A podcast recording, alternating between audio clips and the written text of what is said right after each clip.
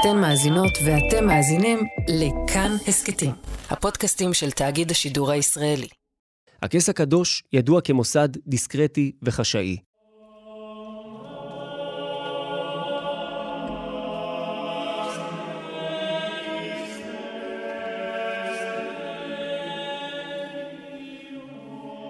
אגדות וסיפורים נשזרו סביבו במהלך השנים, ולפעמים אנחנו מקבלים הצצה למה באמת מתרחש במרתפי הוותיקן. בימים האחרונים זה קרה שוב. הפעם בדמות תגלית מטלטלת בעלת חשיבות היסטורית רבה, שעונה על השאלה האם הכנסייה ידעה על השמדתם של אלפי יהודים במהלך מלחמת העולם השנייה.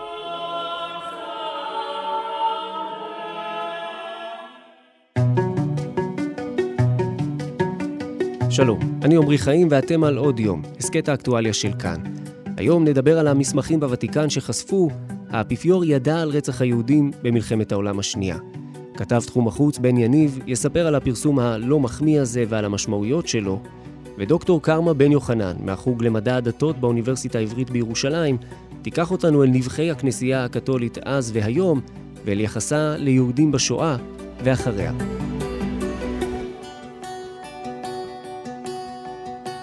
שלום בן יניב. שלום עמרי. לפני הכל, בן, איך הפרסום הלא מחמיא, בלשון המעטה הזה, איך הוא נולד? אז זה קורה ב-16 אה, לחודש, פרסום בעיתון האיטלקי החשוב ביותר, הקואריירה דה לה סרה, ששם מביאים אה, שורה של אה, מכתבים מתוך הארכיון של מדינת הוותיקן, ארכיון שנפתח לפני כשלוש שנים, אבל אז התרחשה מגפת קורונה, אז למעשה אנחנו מתחילים לקבל דברים וחומרים, חומרי גלם, מכתבים ודברים אחרים אה, רק עכשיו משם, וזה קורה בקווירה דה לסרה, כמו שאמרנו, מכתבים שמוצא החוקר הוותיקן, ג'ובאני אה, קוקו, ושם מכתב מעניין ביותר אה, מדצמבר 1942, שלמעשה מגלה כמעט באופן ודאי שהאפיפיור פיוס ה-12 ידע גם ידע על שואת יהודי אירופה, לפחות ידע על רצח שיטתי של יהודים בזמן מלחמת העולם השנייה. וזה מכתב שמגיע מכומר גרמני, אה, מהימן לפי מה שאנחנו מבינים, למזכיר של פיוס ה-12. כן, לותר קניג הוא כומר אה, קתולי מגרמניה, והוא היה מקורב מאוד, גם למעשה לממסד הכנסייתי וגם אפילו לממסד הנאצי. בהמשך הוא אפילו לוקח חלק בחלק מהניסיונות הקונספירציה לרצוח את אה, אדולף היטלר. בכל מקרה, הוא פונה באותו מכתב בשורה של דיווחים שהוא נותן אה, לראש לשכתו של פיוס ה-12, שבתחילת המכתב הוא מכנה אותו חברי היקר, דהיינו מלמד אותנו על היכרות מוקדמת וקרובה מאוד בין שני האנשים הללו. הוא מספר על דיווחים נוספים, דיווחים אחרונים, ממה שמתרחש ליהודים ופולנים uh, תחת הכיבוש הנאצי. כלומר, המכתב הזה כבר מההתחלה שלו מספר על כך שכבר התקבלו דיווחים על כך שלמעשה מתבצעים פשעים כאלה ואחרים כנגד uh, יהודים ופולנים uh, תחת uh, השלטון הנאצי שם, ושם מדובר למעשה, מדברים על מספרים ממש, כשלפחות לטענת לותר קנינג במכתב שהוא שולח לוותיקן, כ-6,000 יהודים ופולנים נרצחים באמצעות גז בכל יום במחנה ההשמדה בלז'ץ'. וכשמכתב כזה מגיע לראש הלשכה של האפיפיור, קשה לחשוב שדווקא מכתב מהסוג הזה, מאדם כל כך מוכר ומקורב לממסד הכנסייתי וללשכה הספציפית של פיוס ה-12, כך שהאפיפיור לא יראה אותו, קשה לדמיין שזה לא קרה. יש השערות לגבי מדוע פיוס ה-12, כשהרל"ש שלו למעשה מקבל את המכתב, למה הוא לא מפרסם את המידע? כן, אז אנחנו נכנסים פה לוויכוח שלם למעשה בין ההיסטוריונים לגבי מה ידע או לא ידע האפיפיור אה, פיוס ה-12, ולגבי אה, למה הוא לא הודיע על כך. ההשערה אומרת שפיוס ה-12 חשש מאוד לשלומם של קתולים. היו לא מעט אה, קתולים שחיו תחת השלטון הנאצי, בהונגריה, בסלובקיה, בדרום גרמניה, בפולין בוודאי, והוא ניסה לשמור על צאן מרעיתו. זו טענה אחת. טענה אחרת אומרת שכמו שהעמדה של הוותיקן הייתה לאורך כל השנים, זה שאומנם הגיעו דיווחים כאלה ואחרים על uh, רצח שיטתי של יהודים במהלך uh, שנות המלחמה, אבל הוותיקן לא יכל לאמת אותם. עכשיו, אנחנו יודעים שגם ב-1942, מה שאנחנו מכנים הפתרון הסופי כבר יצא לגמרי לדרך, ולא רק בוותיקן, גם מדינות אחרות במערב, בריטניה וארצות הברית, ידעו הרבה לפני החודשים הללו של סוף 1942, שגרמניה הנאצית מחזיקה בתוכנית uh, מיוחדת וייעודית להשמדתם של יהודי אירופה. פיוס ה-12, הוא היה בעצם האפיפיור מ-39, מ-1939 עד 1958. זאת אומרת, מלחמת העולם השנייה הייתה בזמן הכהונה שלו. איך הוא מתנהל בזמן המלחמה? היו איזה שהם ניסיונות שלו לסייע ליהודים ככה מתחת לרדאר, או כמו שאנחנו רואים כאן בפרשייה הזאת, הוא מעלים עין פשוט. נגיד שבצירוף אה, מקרים מעניין, רק לפני חודש, בשיתוף פעולה בין הוותיקן ליד אה, ושם, גם כן, בכל הקשור לחשיפת מסמכים שיוצאים מארכיון מדינת הוותיקן, אה, התפרסם שאותו פיוס ה-12, שבמשך שנים כונה האפיפיור של היטלר על ידי מבקריו, הוא לקח חלק בהצלתם של למעלה משלושת אלפים ילדים יהודים בזמן השואה. ככה מנסים אה, לנקות אולי את שמו, מנסים אה, לצבוע את המעמד שלו, את התפקיד שלו במהלך מלחמת, השני, מלחמת העולם השנייה אה, באיזשהו אור אחר, מעט אה, סימפטי יותר, כזה שמראה שהוא בכלל לא שיתף פעולה עם גרמניה הנאצית, למרות שהעובדות מראות שהוא, גם קודם כל כיליד אה, רומא וגם כמי שיושב בתוך רומא, ממש שתק אל מול גירושם של יהודי העיר הזו אה, ב-1942, ולאחר מכן, כמו שאנחנו רואים עכשיו, הדיווחים השונים שהגיעו ללשכה שלו, ש... שהראו שהוא ידע והיה מודע לרצח השיטתי הזה, אז מנסים אה, לנקות כרגע את שמו, ו... ויכוח גדול שימשיך כנראה כשאנחנו נקבל עוד ועוד מסמכים, עוד ועוד תיעודים, יומנים, מכתבים כאלה ואחרים, אה, לגבי מה שפיוס ה-12 ידע או לא ידע ומה הוא עשה. בינתיים, ממה שמתפרסם, לפחות עד עכשיו, בחודש האחרון, גם הפרסום האחרון שאנחנו בזכותו מדברים כאן, וגם הפרסומים הקודמים לפני כחודש, מגלים שהוא בחר בעמדת השתיקה. אמנם כנראה הציל כמה יהודים, אבל זה ממש טיפה בים לעומת הרבים שהוא יכל אולי להציל, ולו בזכות uh, דברי uh, תפילת יום ראשון אחת במהלך מלחמת העולם השנייה.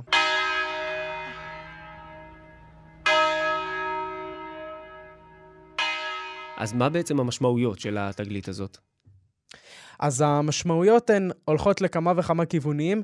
מצד אחד, הוותיקן שמשתף פעולה גם עם ג'ובאני אה, קוקו במקרה הזה, זאת אומרת שגם הוותיקן אה, מוכן להיות כאן אה, פתוח הרבה יותר, שקוף הרבה יותר לגבי תפקידו והמשחק שהוא ניהל למעשה במהלך מלחמת העולם השנייה. וכמובן, המשך הוויכוח בין ההיסטוריונים לגבי פיוס ה-12, ומכתבים מהסוג הזה כמובן מחזקים את מי שכבר האמינו שפיוס ה-12 לא עשה דבר כדי להציל את יהודי אירופה במהלך מלחמת העולם העולם השנייה, לא ניצל את מעמדו אה, כמי שיושב בכס הקדוש כדי אה, להציל ולמנוע את הזוועה גם ליהודים וגם אה, לעמים אחרים אה, באירופה. הוא אה, בחר בשתיקה, הוא בחר אה, לעמוד מן הצד בשעה שגרמניה הנאצית ואיטליה הפשיסטית אה, עשו הכל כדי להשמיד את אה, יהודי אירופה, כל אחד בחלק אה, שלו. בכל מקרה, הוויכוח כנראה אה, ילך למקומות אחרים. בכל מקרה, הוותיקן, הוא לגמרי, תחת האפיפיור הנוכחי, פרנציסקוס, מגלה שקיפות הרבה יותר גדולה ונכונות uh, לדון בהיכן הוותיקן היה במהלך הזוועות של מלחמת העולם השנייה. אז זהו, אתה יודע, אגדות uh, שונות נרקמו סביב מה יש במרתפי הוותיקן, בארכיונים שלו, מה קורה פתאום שבאמת יוצא משם המסמך הזה? אז כמו שאמרנו לפני שלוש שנים, הוותיקן החליט ללכת על המהלך הזה של לפתוח את הארכיונים אחרי הרבה מאוד uh, זמן שבו לא רק uh, ההיסטוריונים ולא רק חוקרים, אלא גם הציבור באיטליה ומחוצה לה uh, דרשו לראות מה יש שם. בכל זאת, אולי מדובר באישות המדינית הוותיקה ביותר ששרדה עוד מימי הביניים, עוד מימי האימפריה הרומית הקדושה, כשהיו כל מיני ממלכות פאודליות בסביבה, הוותיקן נשאר, והוותיקן מחזיק בכל מיני ארכיונים. אנחנו מכירים גם כל מיני תיאוריות קונספירציה לכל מיני מזכרות מהעבר הקדום. של העם היהודי שאולי נמצאות במרתפים של הבניין הזה, אבל בכל מקרה רוב החוקרים עוסקים בדברים שהתרחשו יותר בעת המודרנית, בעת המודרנית המוקדמת, ובעיקר בתפקידים שהוותיקן ניהל גם במקומות, במגרש המשחקים הדיפלומטי, במגרש המשחקים הזה שנקרא מלחמות העולם הראשונה והשנייה, מקומות שבהם אולי הוותיקן, הממסד הדתי החזק בעולם, בעיקר באותו זמן כשאירופה ברובה עדיין הזדהתה אה, כמאמינה בדת הדת הנוצרית ורובה הייתה קתולית, למה הוותיקן לא עשה דבר, ובאמת היום, תחת האפיפיור פרנציסקוס, שכמו שידוע הוא אה, האפיפיור אולי הליברלי ביותר, בהחלט פותח כאן את השולחן כדי להתחיל לדון במקומו של הוותיקן בכל הקשור למה שקרה באירופה.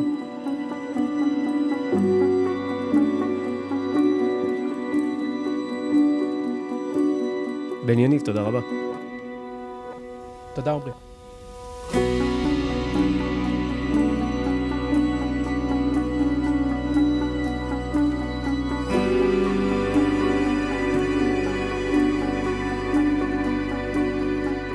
שלום לדוקטור קרמה בן יוחנן, החוג למדע הדתות באוניברסיטה העברית בירושלים. שלום עמרי. בואי נתחיל מההתחלה, קרמה. מה זה בכלל אפיפיור? מה התפקיד הזה? מה הממסד? זה היה למעשה אולי נציגו של האל עלי אדמות. כן, בהחלט נציגו של האל עלי אדמות, לפי האמונה הנוצרית-קתולית, האפיפיור הוא הבישוף של רומא מצד אחד, והוא ראש הכנסייה הקתולית, אבל הוא גם ממלא מקומו של אה, ישו, של ישוע אה, עלי אדמות, וגם כן ממשיך דרכו, ממלא מקומו של אה, פטרוס, האפיפיור הראשון, השליח פטרוס המפורסם. אז זאת סמכות שהיא בעצם סמכות רוחנית הגבוהה ביותר שיש בעולם הקתולי, ההחלטות שמחליט האפיפיור כאשר הוא אה, קובע דוקטרינות בשביל הכנסייה הקתולית, כאשר הוא אה, מדבר תיאולוגיה ומוסר אקס קתדרה, הן החלטות שבעצם מחייבות את העולם הנוצרי הקתולי כולו. כלומר, כל קתולי בעולם אה, מחויב לציית ולקבל את ההכרעות האפיפיוריות האלה.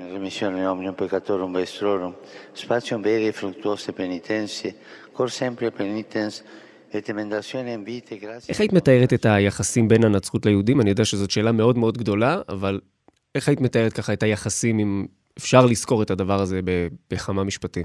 אז זאת מערכת יחסים מאוד מאוד מורכבת, והיא בעצם ממש מורכבת כבר מראשיתה, מאז ראשית הנצרות. הנצרות, כידוע, היא בעצם התפתחה מתוך היהדות, הנוצרים הראשונים היו יהודים, וגם הוויכוחים בין נוצרים ליהודים היו למעשה ויכוחים בין יהודים על איך נכון לפרש בעצם את היהדות, את התורה, את, ה, אה, את המקרא, מה שאחר כך הנצרות כינתה בשם הברית הישנה. מה שאומר בעצם שכאשר הנצרות הופכת להיות דת עצמאית, היהודים נשארים באיזשהו מקום מאוד מאוד משמעותיים לה, אה, בתור המקור שממנו יצאה.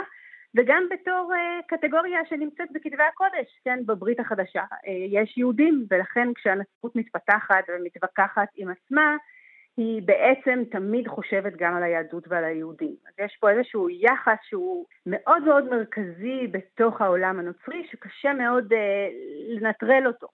עכשיו, אה, מערכת היחסים הייתה מאוד אה, עוינת, כמובן שאי אפשר לזכור אלפיים שנה ככה, וזאת מערכת יחסים מאוד מאוד מורכבת, עם עליות ומורדות, אבל יש ממד אה, ניכר של עוינות מצד העולם הנוצרי כלפי היהודים, ולחץ כמובן שהיהודים יתנצרו. בתקופות מסוימות אנחנו רואים גם רדיפות, לפעמים רדיפות מאוד מאוד קשות של היהודים. אז זה דבר מאוד אה, מרכזי כשאנחנו מדברים על ההיסטוריה אה, של מערכת היחסים הזו, ומצד שני צריך גם לזכור שלאורך ימי הביניים הכנסייה הקתולית היא גם אה, בעלת הזכות על העובדה שהיהודים שרדו כמיעוט בתוך עולם נוצרי. כלומר, יש לה גם זכויות. אה, האפיפיורים הגנו על היהודים אה, לאורך תקופות מאוד מאוד ארוכות, היהודים הורשו הרבה פעמים להתגורר דווקא אה, במדינת האפיפיור, בעוד שבמקומות אחרים באירופה הם לא הורשו להתגורר בהם. אז יש באמת מערכת יחסים אה, מאוד טעונה ומאוד אה, מורכבת. ומה שחשוב להגיד, אני יודעת שאנחנו מדברים היום בגלל כל מיני גילויים שקשורים לתקופת השואה, ואני מניחה שנחזור לזה בעוד רגע, אבל תרשה לי רגע לקפוץ לתקופה של אחרי השואה, שהיא תקופה שגם אני מתמחה בה וגם קורים בה דברים מאוד מעניינים. אה, וחשוב לציין שבעשורים האחרונים, אנחנו מדברים בערך על שישה עשורים כבר, אה, יש מגמה מאוד מאוד משמעותית של תיקון או של עדכון של היחס הקתולי הנוצרי כלפי היהודים, כאשר אה, סדרה של אפיפיורים וגם עוד כל מיני ועידות כנסיות, כנסייתיות חשובות נאבקים באנטישמיות, מזכירים שוב ושוב עד כמה היחסים בין היהודים לנוצרים חשובים להם וקרובים לליבם, ועד כמה אי אפשר בעצם לדמיין בכלל את הנצרות ללא היהדות. אז יש פה איזשהו, איזושהי מהפכה אפילו שמתחוללת אה, אחרי השואה, שחודרת די עמוק אה, לתוך העולם הקתולי ולגמרי מגיעה מהראש, כלומר מהאפיפיור יורדת כלפי מטה. יש דוגמה אולי שאת יכולה לתת לנו לאיך באמת, ה... על איזשהו, איזושהי הצלה של הכנסייה, או דברים מן הסוג הזה? דיברת על כך שהוותיקן למעשה אכלס יהודים אה, בתוכו בתקופות מסוימות? כאשר יהודים מגורשים מחלקים נרחבים מאירופה בימי הביניים, אז דווקא במקומות שבהם אה, לכנסייה הקתולית יש אה, סמכות, השטחים שלה הם השטחים שבהם יהודים דווקא מורשים להישאר בעת החדשה המוקדמת. אז יש לנו פה, כן, זה, זה, יש יחס מאוד מאוד דיאלקטי, מאוד אמביוולנטי, גם למשל כלפי הספרות הרבנית, לפעמים יש צנזורה, במקרים רבים יש צנזורה של הספרות הרבנית, אה, אבל גם הספרות הרבנית מורשה להתקיים, אז אנחנו רואים פה איזה איזה יחס דו-ערכי כזה. עכשיו, כשאנחנו מגיעים לגבי השואה, אז פה יש מחלוקת מאוד מאוד גדולה, שעכשיו מגיעה לאיזשהו שיא חדש, אבל זאת מחלוקת שבעצם מלווה את העולם המחקרי, אבל לא רק את העולם המחקרי, גם את הקהילות היהודיות והנוצריות ברחבי העולם, בעצם מאז השואה, אה, מחלוקת שמתפרצת בשנות ה-60, לגבי היחס של הכנסייה הקתולית ליהודים בזמן השואה. זאת שאלה מאוד מורכבת, בגלל ש... קודם כל, הרבה מהחומרים היו פשוט חסויים, ולכן עכשיו באמת דברים מתעוררים, כי פתאום יש נגישות למסמכים שלא היו נגישות, אה, לא, היו, אה, לא הייתה להם אה, נגישות קודם, וגם בגלל שבאמת יש פה מצב מורכב, מצד אחד הכנסייה הקתולית מתנגדת לנאציזם, מצד שני ההתנגדות שלה כלפי האנטישמיות והפעולות שלה נגד נגד ההשמדה הן לא נרחבות ולא קולניות במיוחד ולכן בעצם העולם מפולג. יש כאלה שאומרים, לא, האפיפיור עשה כל מה שהוא היה יכול, הוא היה צריך לפעול מתחת לרדאר, אה, אי אפשר היה אה, לבקש אה, יותר מזה כי זה היה מסכן גם את הכנסייה וגם את היהודים יתר על המידה. בעוד שאחרים אומרים לא, האפיפיור היה צריך לעלות על הרכבת יחד עם היהודים, זה מה שהיה מתחייב מטעם זה שהוא הסמכות הרוחנית מספר אחד. עכשיו, אה, עכשיו בעצם מה שמתגלה, אה, זאת אומרת, אני, אני לא ראיתי עוד את המסמך הזה, זה באמת גילוי מאוד מאוד חדש, אבל טוענים שיש גילוי שהאפיפיור כן היה מודע בעצם למאמץ ההשמדה בזמן שהוא קורה. כלומר, זה היה ברור בעצם לוותיקן, ו... האפיפיור בכל זאת אה, לא עשה מספיק על מנת למנוע את זה. שזה בניגוד לעמדה אה, ההיסטורית אולי של הוותיקן, שאומרת לא ידענו שהייתה השמדה אה, בצורה כזאת באירופה, השמדה של יהודים. כן, שהמידע לא היה גלוי עד הסוף, שהוא לא היה מפורש עד הסוף, שהיו ספקות לגבי הנכונות שלו, ועכשיו יש באמת מסמכים מסוג אחר. אבל חשוב לציין שגם יש עוד מסמכים מסוג אחר שנחשפים, וזה דווקא מסמכים שחושפים את אה, מאמצי ההצלה של קהילות קתוליות, של מנזרים, אה, ושל אה, מוסדות קתוליים שבהם הוחבאו הרבה מאוד יהודים וגם זה בעצם עכשיו אנחנו, כלומר גם, גם המסמכים האלה נפתחים ולכן השאלות נפתחות מחדש שזה בעצם מאוד מאפיין את זה שהיחס של הכנסייה כלפי היהודים הוא באמת תמיד היה אה, מורכב אה, וגם בתקופה המאוד מאוד קשה הזו. אני רוצה לקחת אותך להיום, עד כמה האפיפיור הוא שחקן עם חשיבות פוליטית בימים האלה?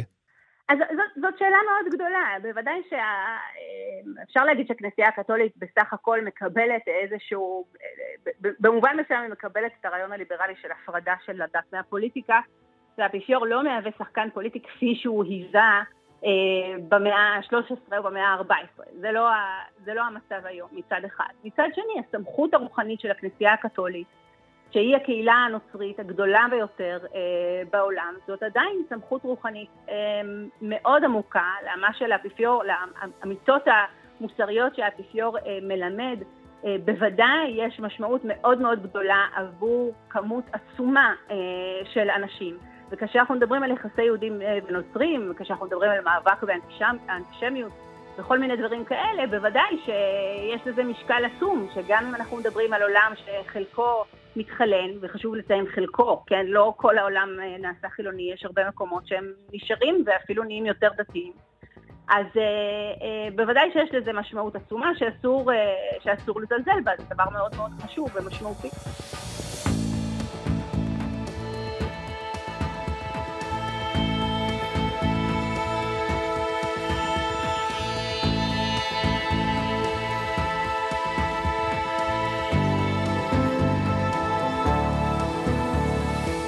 לסיום, שאלה אישית, אה, אם אפשר.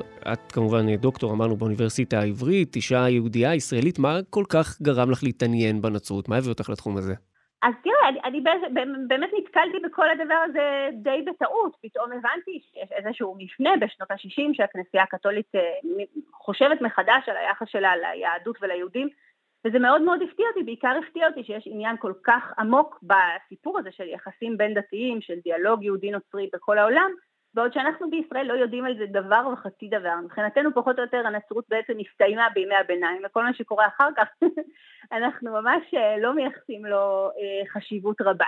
ויש משהו באסימטריה, בחוסר סימטריה הזאת, בעניין העמוק של הנצרות ביהדות ובאדישות המאוד אה, ניכרת של היהדות, לפחות של היהדות הישראלית כלפי הנצרות, שמאוד מאוד uh, סקרן אותי. Uh, וגם ההבנה שבעצם לדת יש עדיין תפקיד מאוד מאוד חשוב בעולם המודרני, במציאות של היום, למרות שבאיזשהו מקום אנחנו ציפינו שהדת uh, uh, תיעלם, אנחנו רואים איך היא חוזרת ובגדול. כמובן אנחנו חיים בישראל, אז זה כמעט ברור מאליו היום, אבל זה מה שתפס אותי.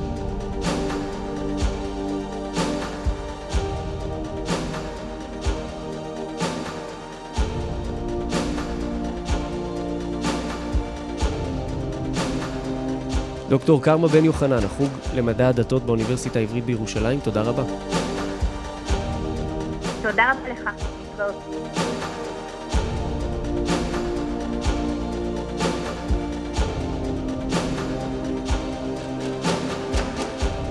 זהו, עד כאן הפרק הזה של עוד יום. יותם רוזנבלד ערך אותו, חן עוז על עיצוב הקול והמיקס, ביצוע טכני ליטל אטיאס. אם אהבתם את הפרק, פרגנו לנו בשיתוף ברשתות החברתיות, שלחו לחברים, דרגו אותנו בספוטיפיי ובאפל, בעצם בכל מקום שבו אתם שומעים פודקאסטים. אם בא לכם לדבר איתנו על מה ששמעתם ובכלל, אפשר לעשות את זה בקבוצת כאן הסכתים בפייסבוק, או לכתוב אליי בפייסבוק, טוויטר, מייל, מה שנוח לכם. פרקים חדשים של עוד יום עולים בכל ראשון, שלישי וחמישי, כולם וכל ההסכתים מבית כאן זמינים לכם באתר שלנו ואפליקציית הפודקאסטים הקרובה אליכם. אני עמרי חיים, השתמר.